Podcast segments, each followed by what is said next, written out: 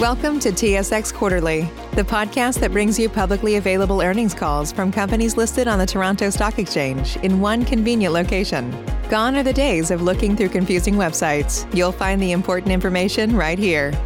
Enjoy the call.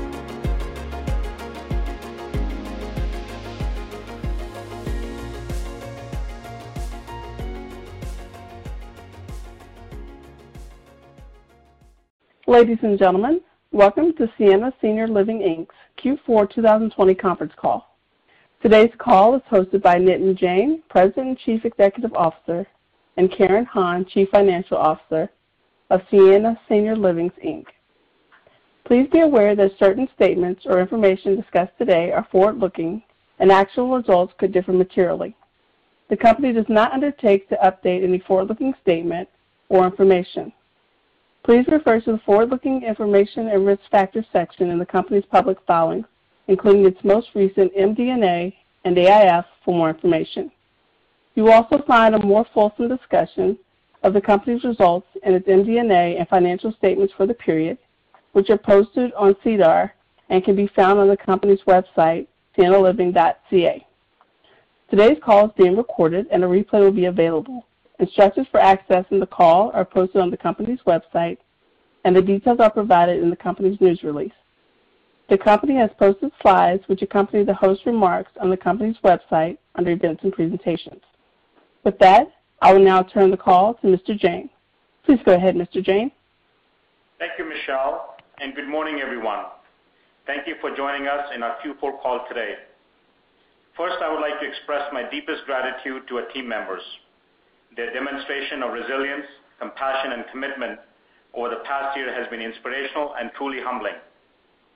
They're making a remarkable difference by prioritizing the health and well-being of our residents and their colleagues, while often making significant sacrifices in their own lives.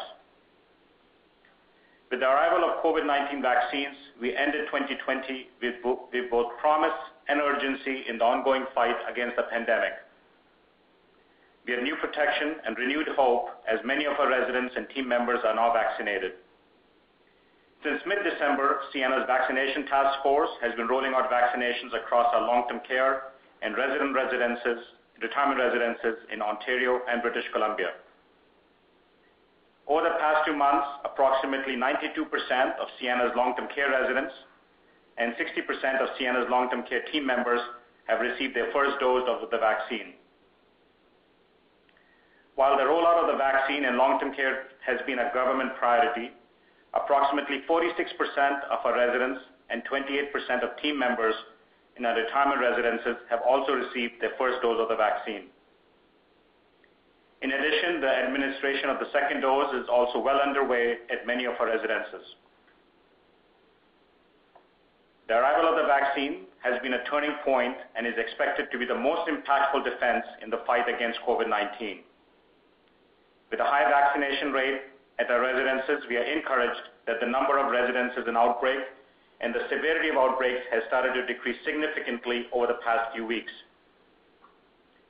As of yesterday, we had 12 residences with active cases of COVID-19, including nine residences in long-term care and three residences in retirement. At this point, we have no active COVID-19 cases across any of our residences in B.C., and only six residences in Ontario have active resident cases. This marks a significant improvement and represents a 96% decline since the beginning of 2021.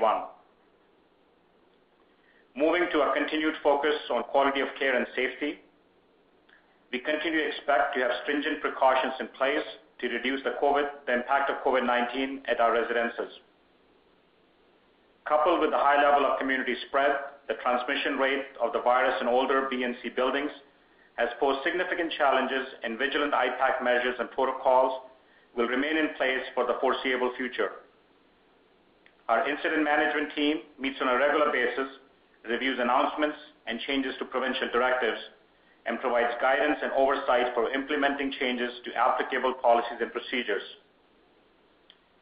With the guidance of Dr. Moser, our Chief Medical Officer, and Dr. McGeer, Sienna's Chief Infection Prevention and Control Advisor, we made enhancements to our IPAC measures and developed a standardized COVID-19 management guide based on public health guidelines. This guide provides further advice on IPAC measures to our team members and helps standardize the clinical management of COVID-19 in our residences. Moving to slide six. As a result of the pandemic, we enhanced our staffing strategy, both through our internal talent acquisition teams and the use of external agencies who provide short-term, ready-to-deploy team members. From March to December of 2020, we added approximately 1,200 team members to our workforce, and we increased our full-time workforce by 16% to about two-thirds of our total employees. Learnings from the first wave continue to be a key focus of team member training and weekly uh, training webinars, which are held at all of our properties, along with webinars to address site-specific needs. We have also placed additional emphasis on wellness programs, including mental health and well-being. We also made improvements to the way we communicate with residents and team members. We strengthened Sienna's family caregiver engagement program to better engage with the residents' families and caregivers and to provide them with additional support. Every residence now holds a virtual town hall with all families at least once a month and send out a newsletter every second week. In Q4, we have hosted close to 170 virtual town halls and issued more than 300 newsletters. We also launched a wellness series currently focused on stress management and dealing with loss. We engaged our in-house medical experts, Dr. Moser and Dr. McGeer, to provide information and answer questions about the COVID-19 vaccines to our team members, residents, and their families. We made further enhancements to our centralized call center. This includes longer hour of operations and enhancements to its marketing and sales function to support our retirement operations. And we continue to leverage Crew, our team member mobile app, which has been invaluable in connecting with thousands of team members in different locations quickly and efficiently. Over the fall and winter months, we continued with intensified marketing and sales activities and process improvements across our retirement platform to improve efficiency and productivity. Our continued investments in our digital presence have been driving traffic to our website and in social media sites to support lead generation. Online leads have increased by approximately 80% in Q4 of 2020 compared to the prior year and remain well above their prior levels in the first week of 2021. Initiatives also include professional referral programs and a sales incentive program. In addition, we continue the use of virtual tours at our residences. Moving to occupancy. Given the ongoing pandemic, occupancy declined in our retirement portfolio by 3.7% in the fourth quarter to 79.7% at the end of 2020, with average occupancy of 81.3% in Q4. Year-over-year occupancy declined by 6.1% since the end of 2019. After several months of occupancy gains in the late summer and early fall of 2020, renewed access restrictions led to the occupancy decline in the final months of 2020. Average monthly occupancy further declined to 78.6% in January of this year, down 120 basis points from December, and we expect continued occupancy pressure until mid-2021. Based on our assumption that restrictions at our retirement residences will ease over the coming quarters, we forecast occupancy improvements during the second half of the year, supported by anticipated pent-up demand and our continued investments in our sales and marketing initiatives. In our long-term care portfolio, average occupancy declined to 84.8% in the fourth quarter from 98.2% in the same period last year due to access restrictions and capacity limitations. Occupancy will continue to be impacted by the pandemic, with gradual improvements expected during the second half of the year. Excluding the impact of net pandemic expenses, we expect the financial performance of Sienna's long-term care portfolio in 2021 to be similar to 2020. Long-term care residences are fully funded for vacancies if new residents cannot be admitted due to an outbreak. In addition, we continue to receive full funding for capacity limitations to a number of two residents per room in multi-bedrooms in Class B and C homes until February 28, 2021. This occupancy protection, however, does not compensate us for the loss of premiums we receive for preferred accommodations for private and semi-private rooms if they're vacant. Moving to slide nine. Our operating performance has been significantly impacted by the extraordinary expenses incurred to manage the pandemic. Q4 OFFO per share was 0.211, a decrease of 0.129 compared to the prior year. Excluding net pandemic expenses, OFFO per share would have decreased by 0.044 compared to the prior year. Q4 AFFO per share was 0.196, a decrease of 0.117 compared to the prior year. Excluding net pandemic expenses, AFFO per share would have decreased by 0.032 compared to the prior year. Sienna's AFFO payout ratio increased to 119% in the fourth quarter. Excluding the net pandemic expenses, the payout ratio would have been 83%. For the full year, AFFO per share was 1.04 dollar compared to 1.40 in the prior year, and the payout ratio was 90% compared to 66% in 2019.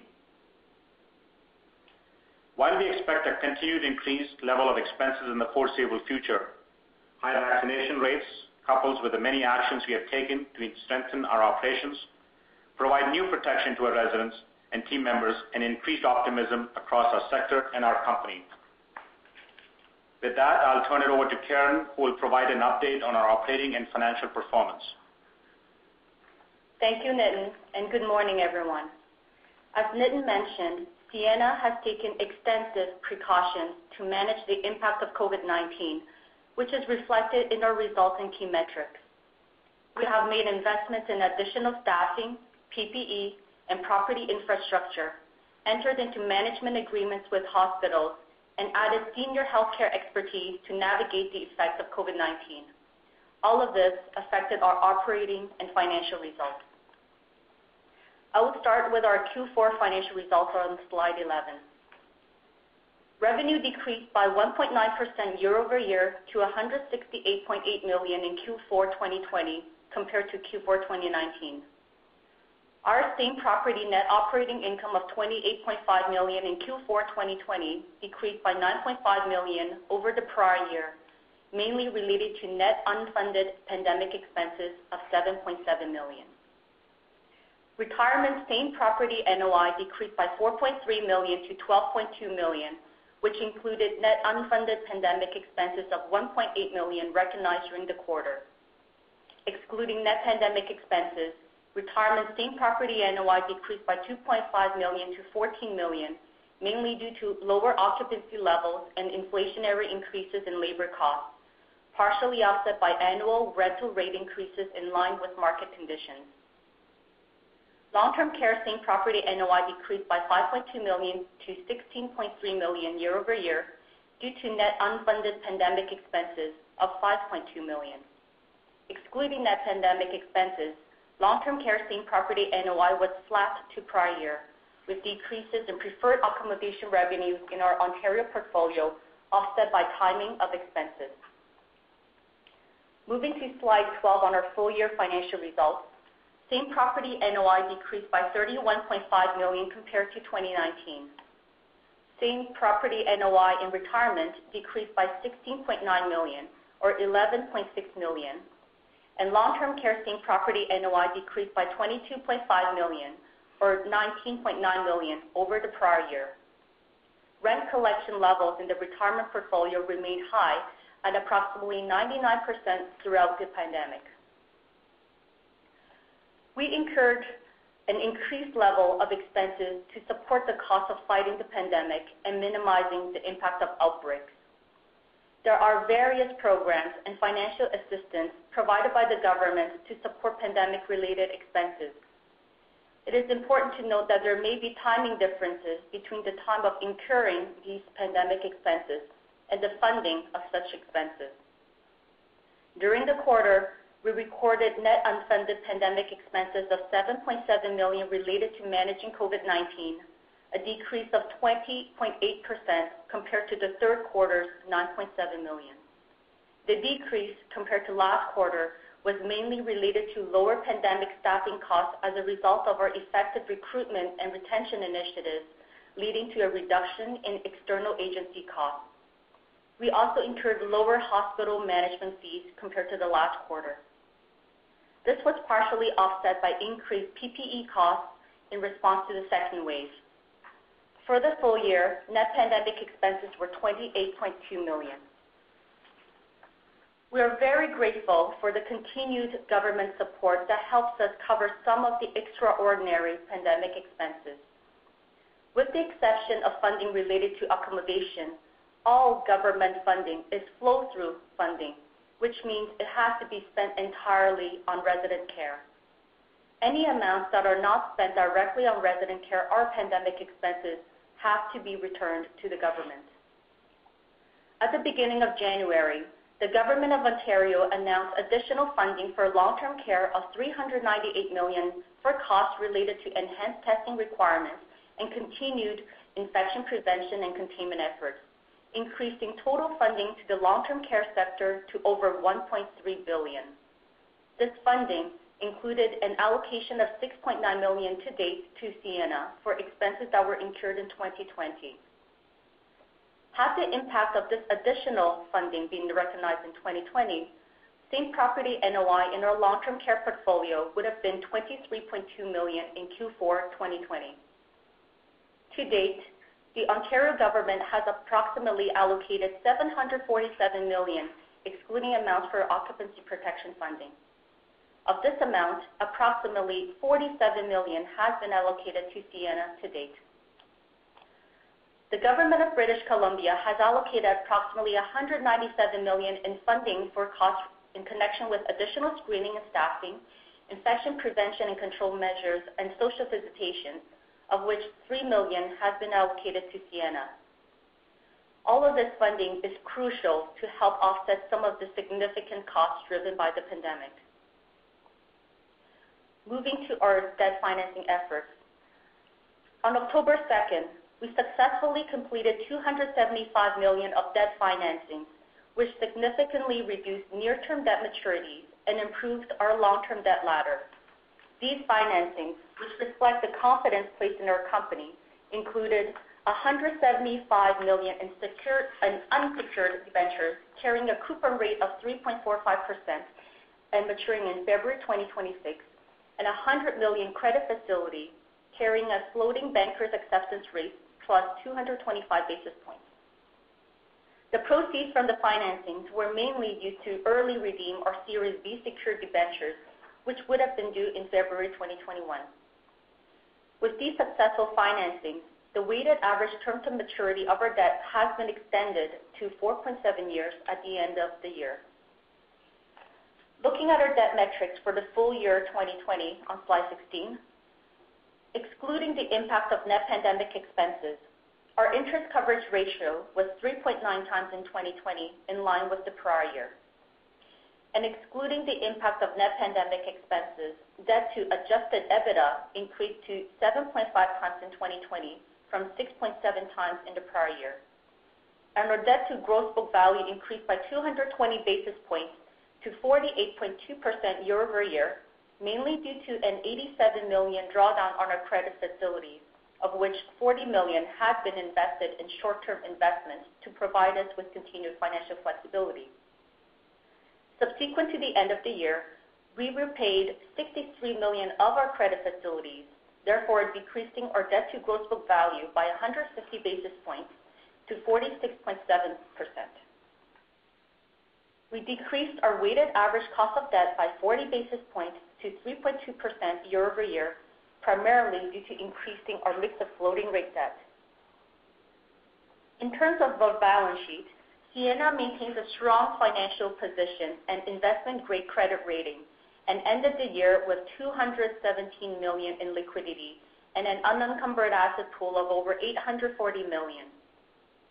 Our debt is well distributed between unsecured debentures, conventional mortgages, CMHC-insured mortgages, and credit facilities. As mentioned, we expect an increased level of expense for some time, which will continue to affect some of Sienna's key performance indicators, in particular with respect to the company's operating performance. Given the many factors influencing our results, we remain committed to providing periodic business updates on the impact of the pandemic and on our business operations and financial results. I will now turn the call back to Nitin for his closing remarks. Thank you, Karen. I had the opportunity to safely and within all the provincial guidelines, visit 24 of our residences since June of last year, including five in the last few weeks. When visiting our residences, I witnessed firsthand the dedication and courage of our incredible team members, many of whom have been battling COVID-19 for almost a year now. I'm truly grateful that our governments prioritize senior living in their rollout of vaccines. It gives our residents and team members the much-needed protection they deserve. I'm also thankful for the Government of Ontario's decision to increase direct care hours over the coming years to an average of four hours per day for each resident in long-term care, a significant increase compared to the current 2.8 hours. At Sienna, we have taken many actions over the past year to review and strengthen our company's foundation by adjusting and enhancing our operations and our capacity to respond to the pandemic. Many of these initiatives have been highlighted in our inaugural ESG report, which was published yesterday. The extent of the pandemic impact on our operational and financial performance in 2021 depends on numerous developments. These include the duration and scope of COVID-19 outbreaks at our residences and the impact on our residents, employees, and suppliers, the speed of vaccine rollout across the wider population in Canada, the arrival of new variants of the virus, as well as the extent of the general economic recovery. In terms of a strategic focus on development, our plans include over 600 million dollars in capital investment to develop our Ontario long-term care portfolio over the next five to seven years. This is a major opportunity to invest with a focus on sustainability to enhance the lives of seniors we serve and enrich the work environment for our team members. Our 2021 goal is to start with two development projects in this year. Last year has been filled with learning, innovation, and resilience. With many of our residents and team members now vaccinated, we have new protection and increased optimism. As we look beyond the pandemic, overall sector fundamentals remain strong. An aging population, long wait list for long-term care, and a slowdown in the future supply of retirement residences are all expected to support our sector's outlook going forward. I'm incredibly grateful for our team of over 13,000 who's doing everything it can to prevent the spread in our residences during the second wave. I also want to acknowledge the many stakeholders who are dedicated to supporting us in our ongoing fight against COVID-19, including the governments of Ontario and British Columbia, our sector associations, and our residents and their families. Thank you for your participation on the call today. We are pleased to now answer any questions you may have. Ladies and gentlemen, if you'd like to ask a question, please press star then one. If your question has been answered and you'd like to remove yourself from the queue, press the pound key. Our first question comes from Jonathan Kelcher with TD Securities. Your line is open. Thanks. Uh, good morning. Good morning, Jonathan. Um, first question, just on the long-term care and the extra pandemic costs. I guess with vaccines being rolled out and your infection rates um, way down, which is obviously good, when do you think those start easing off a little bit? Is that something that should taper over the course of 2021? Good morning, Jonathan. We are very pleased with our vaccination rates to date. Um, and uh, with long-term care having been prioritized and our residents being 92% uh, vaccinated to date, uh, that's very meaningful, and we see a very favorable correlation with the high vaccination rate and the decline in the number of outbreaks, as we are now at less than 0.2% of active resident cases. Um and our pandemic expense do vary greatly depending on whether a home is on outbreak or not, and the severity of that outbreak. Um, and what we've seen is once the home goes into outbreak, um, there is increased needs for staffing costs for PPE, cleaning, uh, and cohorting, and so forth. Um, however, even with the vaccinations uh, in place. We're very uh, committed to continuing with our IPAC measures and protocols, which means continuing with an elevated level of staffing and PPE and all those measures that come with it. Uh, and with the homes now coming out of uh, outbreak, those costs would continue for some time as we uh, would unwind some of the extra effort. But it really has a standard level of IPAC protocols that will continue for some time, really until the general population uh, would get vaccinated, because we see a direct uh, relationship between community spread uh, and the infection of our residences. So uh we are fully committed to ensuring that our residents, our team members, are still very well protected from the pandemic. And as the pandemic subsides in the general population, those costs would come down. Okay. So I guess another way um, of asking that is, if we were to assume um, that you're fortunate enough to have zero outbreaks in all of Q2, um, roughly what would the extra pandemic cost be for that quarter? Jonathan, I think it's very hard to uh, estimate that because it depends on you know, the community restrictions in that area as well. And there would be, again, as Karen mentioned, there'll be a certain standard you would always keep. You would be screening people till uh, you know uh, the overall population is vaccinated. Uh, people would still be wearing some personal protective equipment. So it's really hard to estimate at this point what it would look like if we had no outbreaks. Okay, um, okay. Uh, maybe switching gears just on the um, development program that you outlined, the 600 million dollars. Um, how would funding work for a typical development? Like, how much loan to cost could you get in terms of construction financing? Uh, sure. So um around 75% for long-term care, giving the certainty of you know there's really no lease-up risk, so there's you can borrow a bit more. And uh this uh there are certain lenders who are very active in this space. We can borrow close to 25-year money for around 3.25%. So you know we are speaking with three of them. And the balance, you know, you would fund it from your equity up front. And after the home or the building is completed, depending on where you're located, you can get around 10%-17% of that uh, construction uh, amount back as an upfront grant. So whatever equity you put in, around half of it could be recovered once the home is open. So, you know, for our 600 million dollar program, if you just think of it at a high level, uh, if we borrow 450 million dollars, which is the 75%, and out of the balance the 150, we would need close to 70 million dollars upfront over the next three years. And then uh once that program gets going, as building comes online, that equity is uh, self-funded through those grants going forward. Okay. So so bottom line, you're looking at about 70 million of cash that you guys need to come up with over the next three years for this program. That's correct. And these are, again, high-level numbers at this point as we have. Yep detailed programs for a few sites, and we have high-level uh, assumptions for some of the other sites. But directionally, yes. Okay, thanks. Uh, I'll turn it back. Thank you.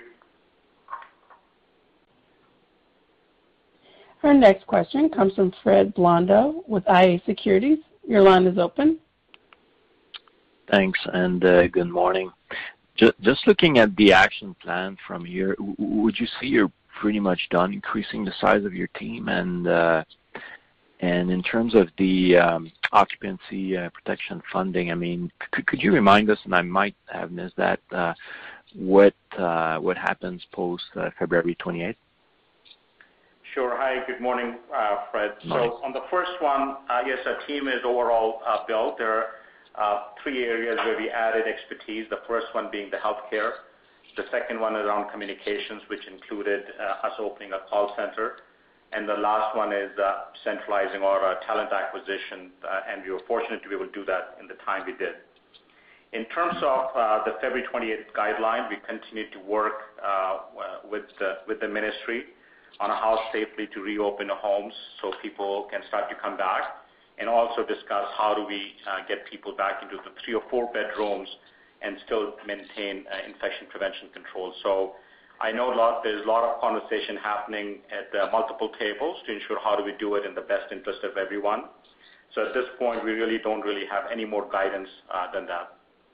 Mm-hmm. No, that's totally fair. And expanding on uh, Jonathan's question on your redevelopment program.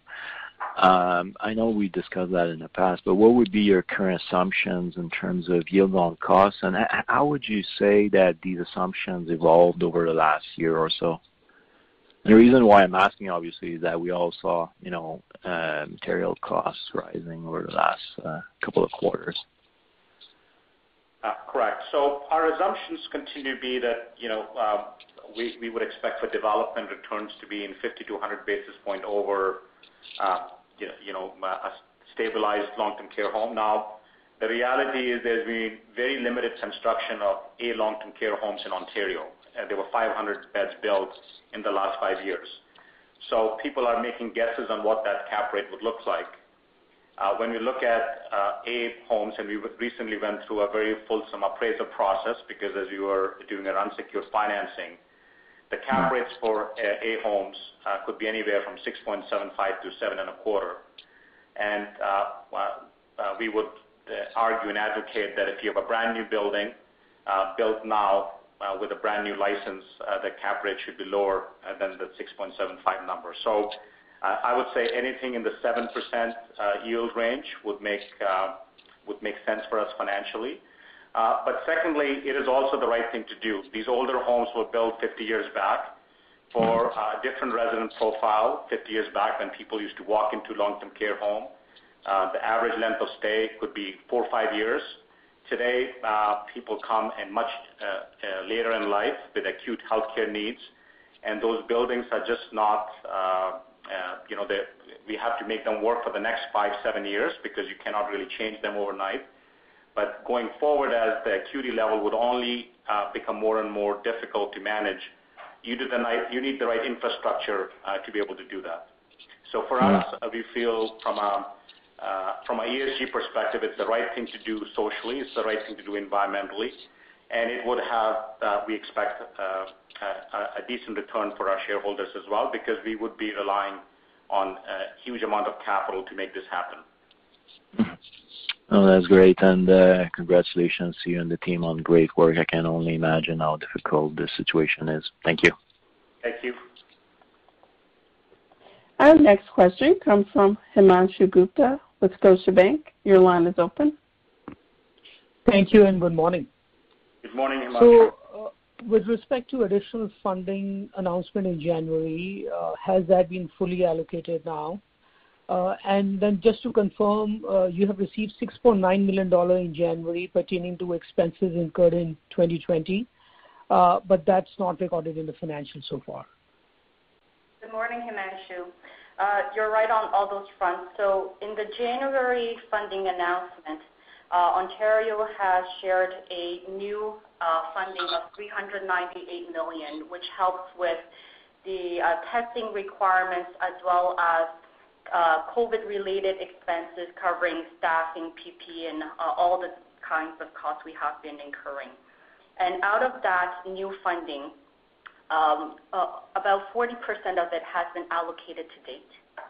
Uh, and we've shared that um, what we have received um, of 6.9 million related to 2020 expenses. And because the funding announcement was only known in January, those are not reflected in our year-end results. Got it. And if I look at the total unfunded expenses in 2020, they were around 18 million dollars, and looks like you have received 7 million dollars already in January. Uh, do you get a sense from the government that you're likely to receive more funding to close the gap between uh, that 12 million dollar left now or 11 million dollar left now, which is not recovered from the last year? Uh, that's a good question. Um, what I can only say is that out of that new funding that had been shared, Um, there is still about 60% of it to be allocated. Uh, we're not sure how that would be allocated. Um but in addition to that, um, there was also a funding program that was announced back in the fall in September, whereby uh, every month we have been getting pandemic funding um, to support with our ongoing costs as well. And uh as of late, that monthly allocation has been about uh, 3.2 million-3.5 million dollars a month. Got it. Okay. Thank you. And then just looking at the nature of the pandemic expenses, uh I mean if I look at you know the PPE expenses were almost 2 million dollars in the quarter. There were other expenses as well, I think, and obviously, you know pandemic labor continued to be elevated.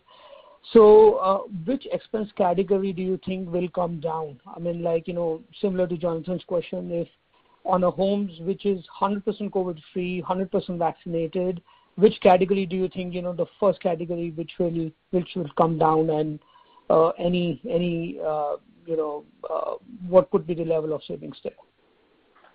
I think that's, yeah, uh John you're right. Jonathan asked the same question. And it's not that we're not looking to give you an answer, but let me just walk you through some of the scenarios. For example, um the vaccination is still relatively new. Uh, a month back, the conversation was, even if you receive vaccination, you should still be getting uh, screened and tested on a regular basis.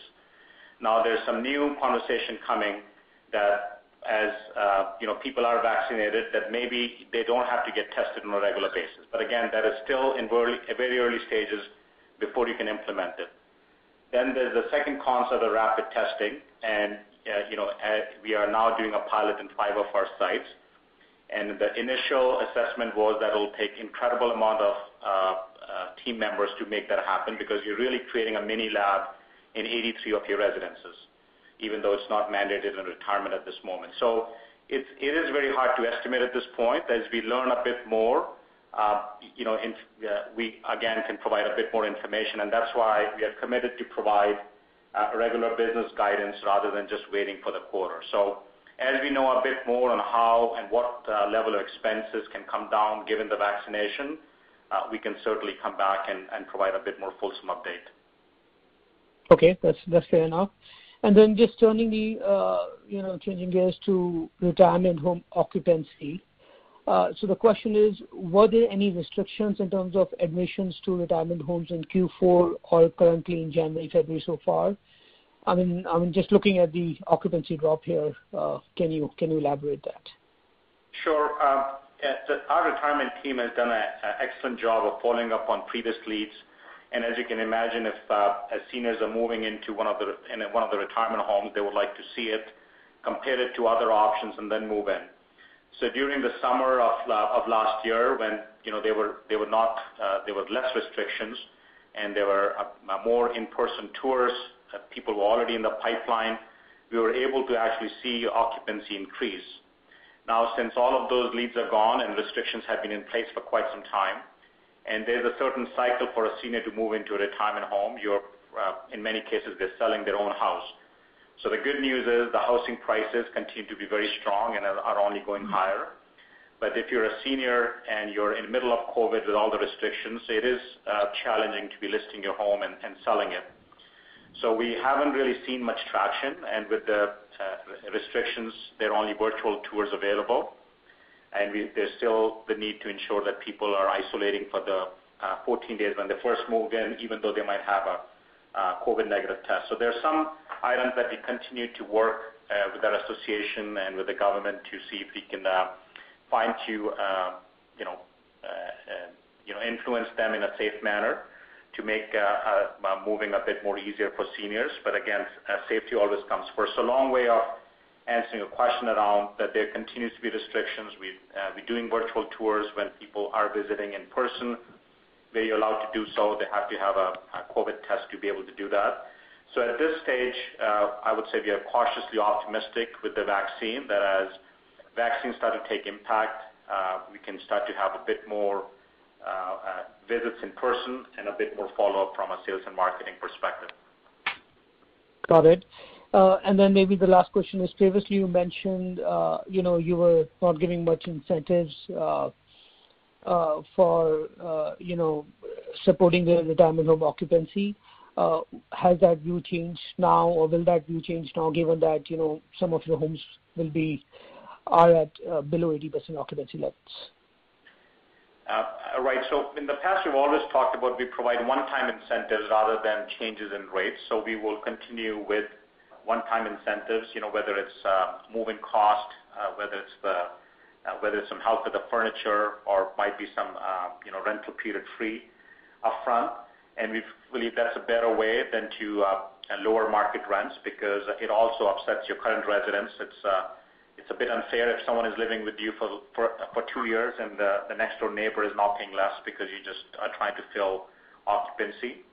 And there is continued cost pressure from a uh from a PPE perspective as well. So most of the sophisticated retirement owners and operators, they continue to provide incentives rather than lower rates because don't think that's the right strategy in the long term. So we are in the same boat of providing one-time incentives, but not really looking to change market rates. Got it. Thank you so much. I'll turn it back. Thank you. Thank you.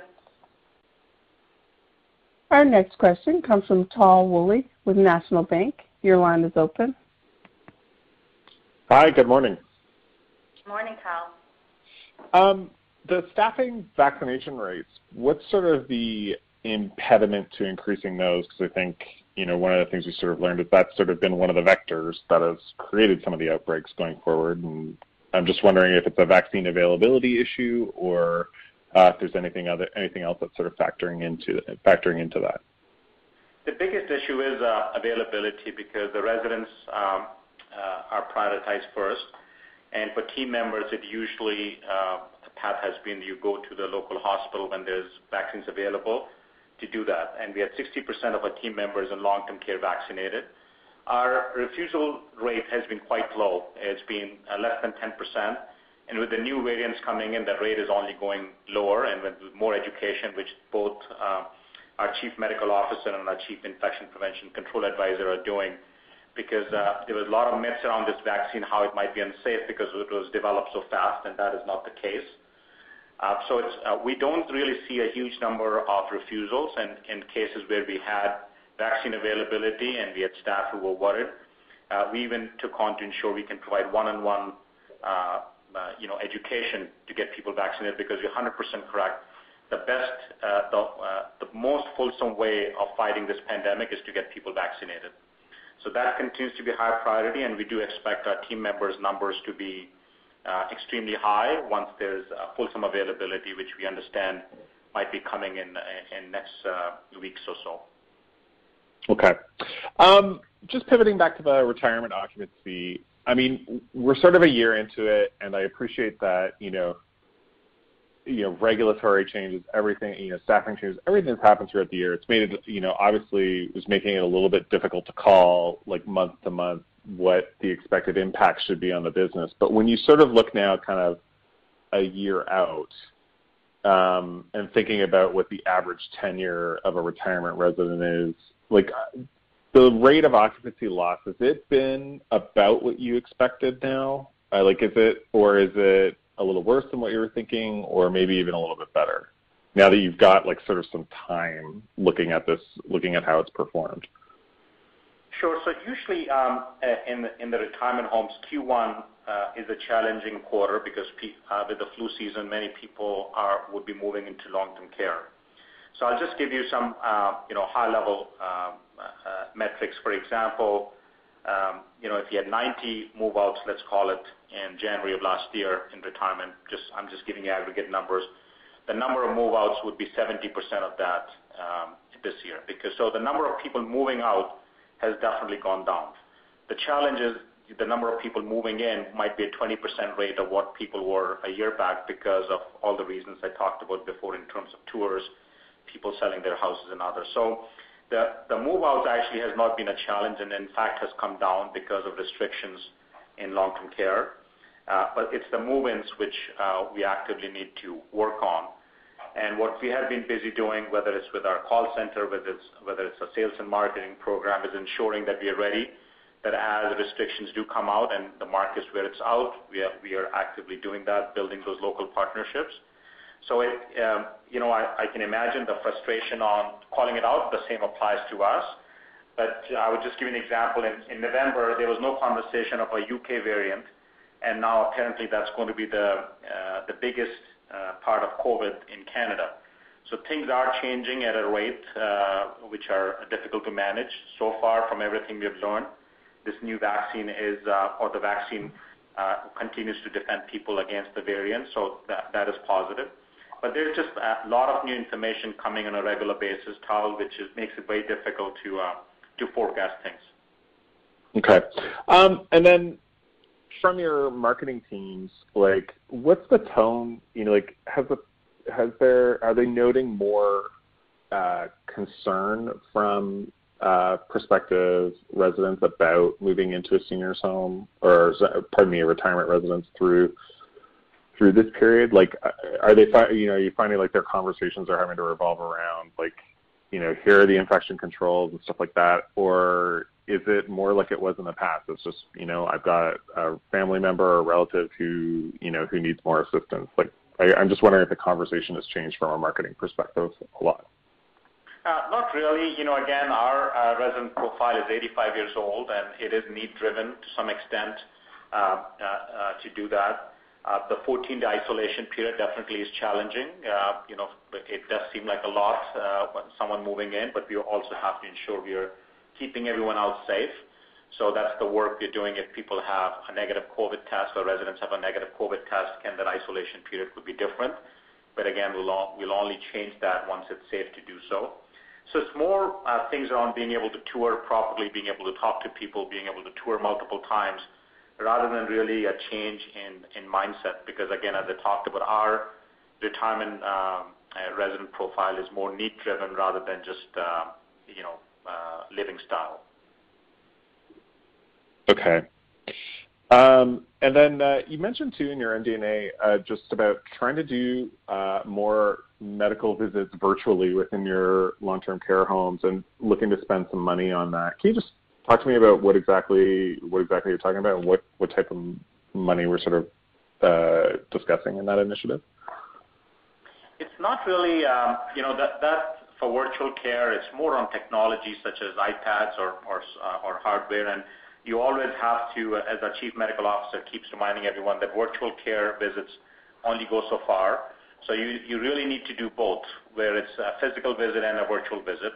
What you're trying to do is that between those in-person visits, you're really doing uh, the virtual visits, and there would be some upfront costs such as the hardware to set that up.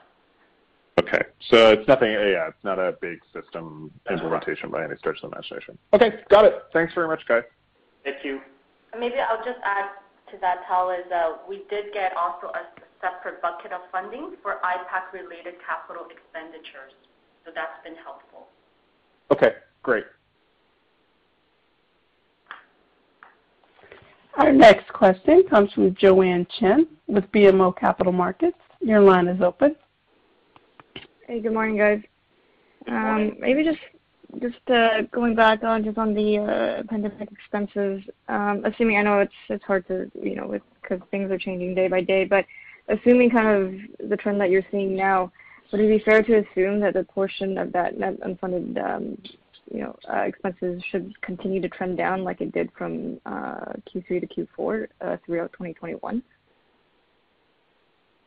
Uh, again, uh, it is hard to tell uh, whether it's going to trend down, but we are very encouraged with the decline in our number of homes on outbreak and the number of cases.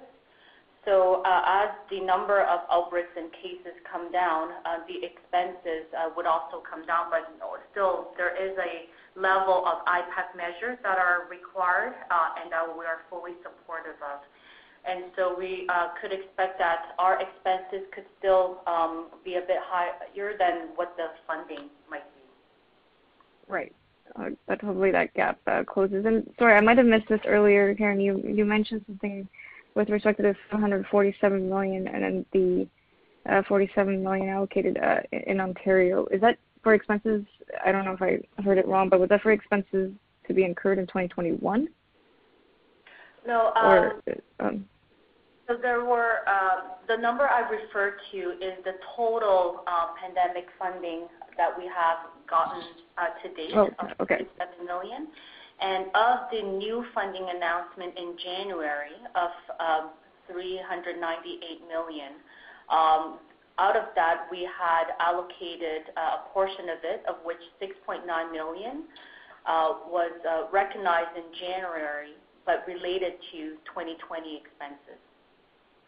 Okay. And I guess the assumption is later, a couple months later down the line for whatever expenses incurred in 2021 uh, that will come uh, from the government later down um, in the year. Correct? Uh, potentially, Joanne, you're saying that for expenses in this year, would we continue to get funding? Again, that's that would be our, uh, you know, that is something we would be looking for because, again, all of this funding goes directly towards pandemic expenses, and if you don't use it, you give it back to the government. So um you know as outbreaks go down and hopefully the expenses go down, uh, maybe the funding will go down. But at this point, we continue to see increased level of staffing, increased personal protective equipment. So that is something which uh, we uh, expect and hope that'll continue on um, to help us mitigate all this risk. Okay. And perhaps this is a longer-term question, but you know, assuming you know the the pace of vaccination you know continues at a good rate and you know we finally achieve some sort of herd immunity, with respect to your retirement home, are there any thoughts on the um, in terms of what you guys are thinking in terms of the occupancy recovering back, the timeline for the occupancy to return kind of back to um, close to pre-pandemic levels? Uh, again, our our view on fundamentals haven't changed. And in fact, with slowdown of some of the uh, retirement and new supply, and we will even give you our example where uh, in the previous time we have announced that we're going to do a project in North Bay, and we were thinking of doing both long-term care and retirement. We are only going to go ahead with long-term care at this point. We were going to do a project in Kingsmere for an expansion, and we have put that project on hold.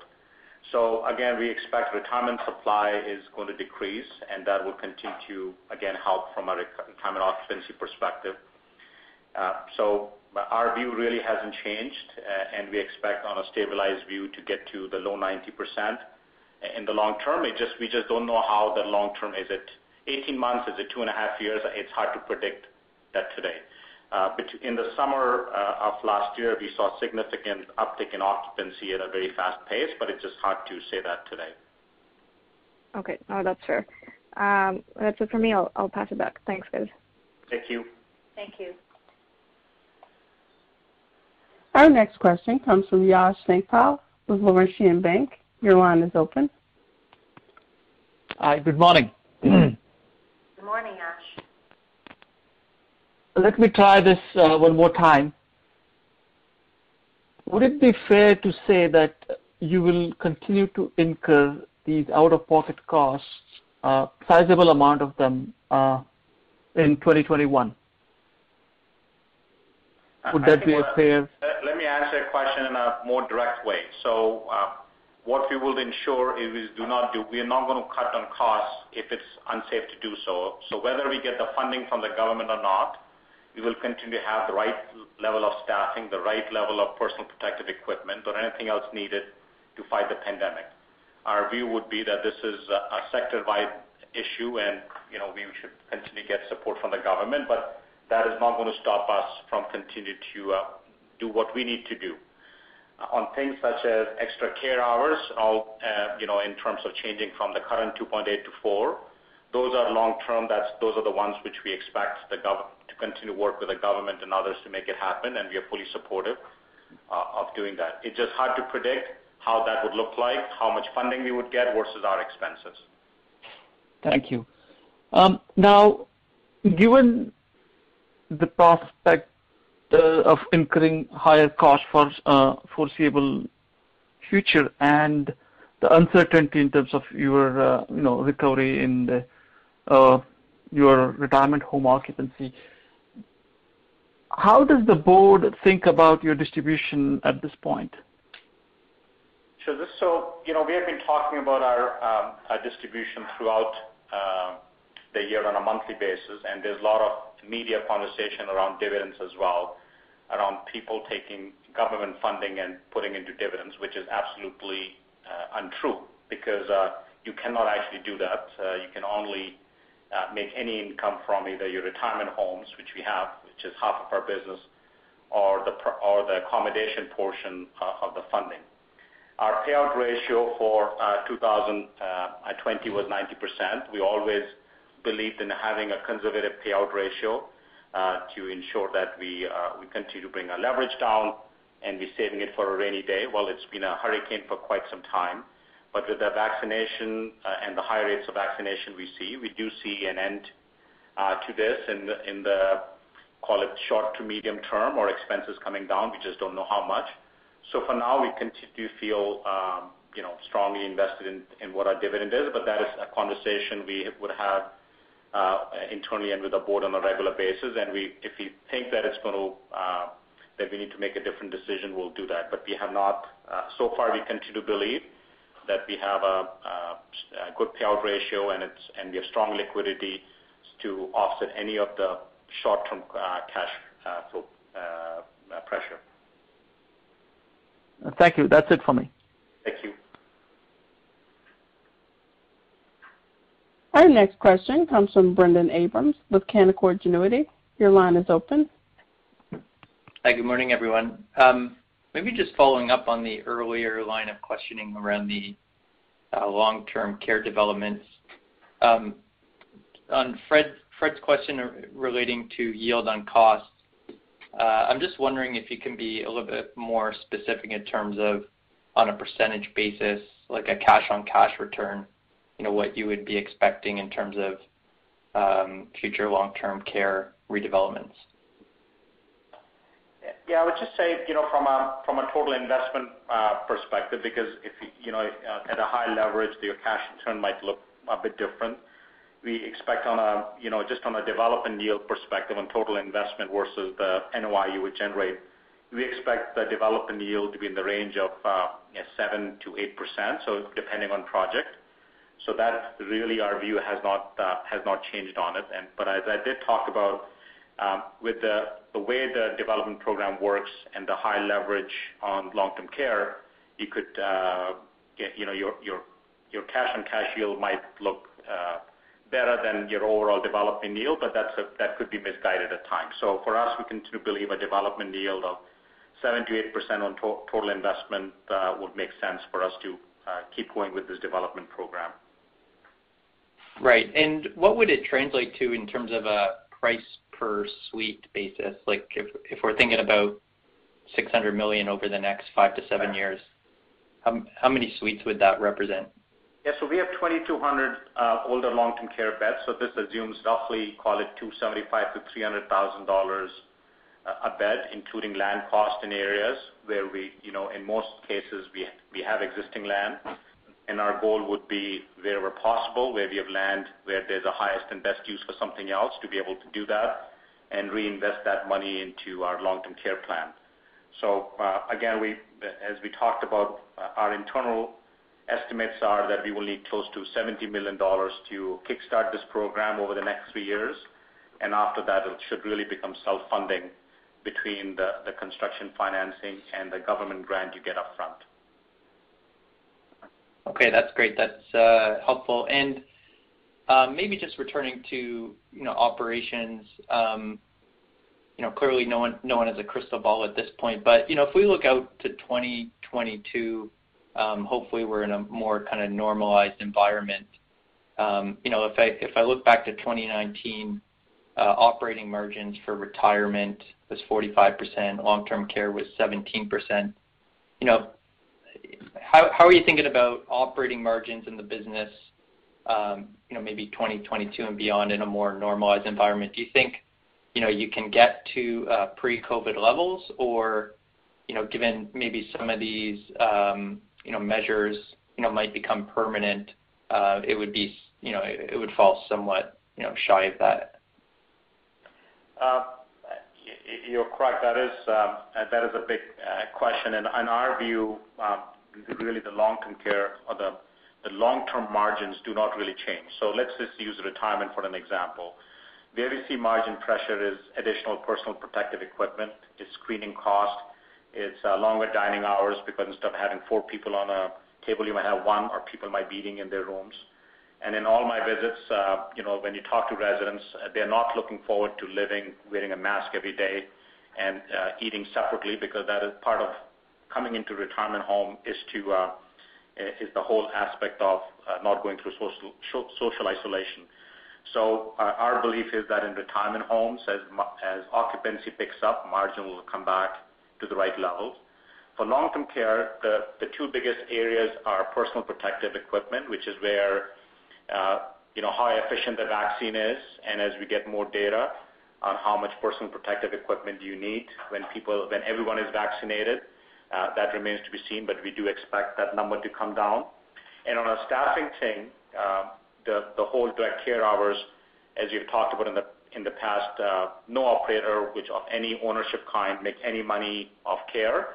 So We expect with the government's announcement of additional care hours going up to four, we will get more funding, and we will spend that funding towards care. So Our margin percentage might come down, but margin dollars uh, should not change. Right. Understood. Okay, that's helpful. I'll turn it over. Thank you. Thank you. There are no further questions. I'd like to turn the call back over to Nitin Jain for any closing remarks. Thank you, Michelle. And uh, On behalf of our management team and our board of directors, I want to thank all of you for your continued support and I hope all of you continue to stay uh, safe and healthy. Thank you. Ladies and gentlemen, this does conclude the program. You may now disconnect. Everyone, have a great day.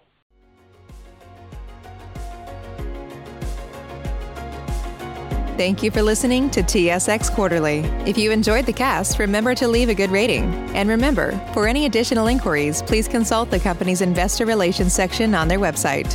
See you next time.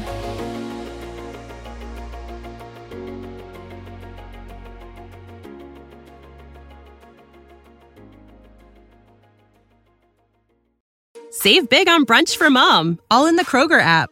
Get 16 ounce packs of flavorful Angus 90% lean ground sirloin for $4.99 each with a digital coupon. Then buy two get two free on 12 packs of delicious Coca Cola, Pepsi, or 7UP, all with your card. Shop these deals at your local Kroger, less than five miles away. Or tap the screen now to download the Kroger app to save big today. Kroger, fresh for everyone.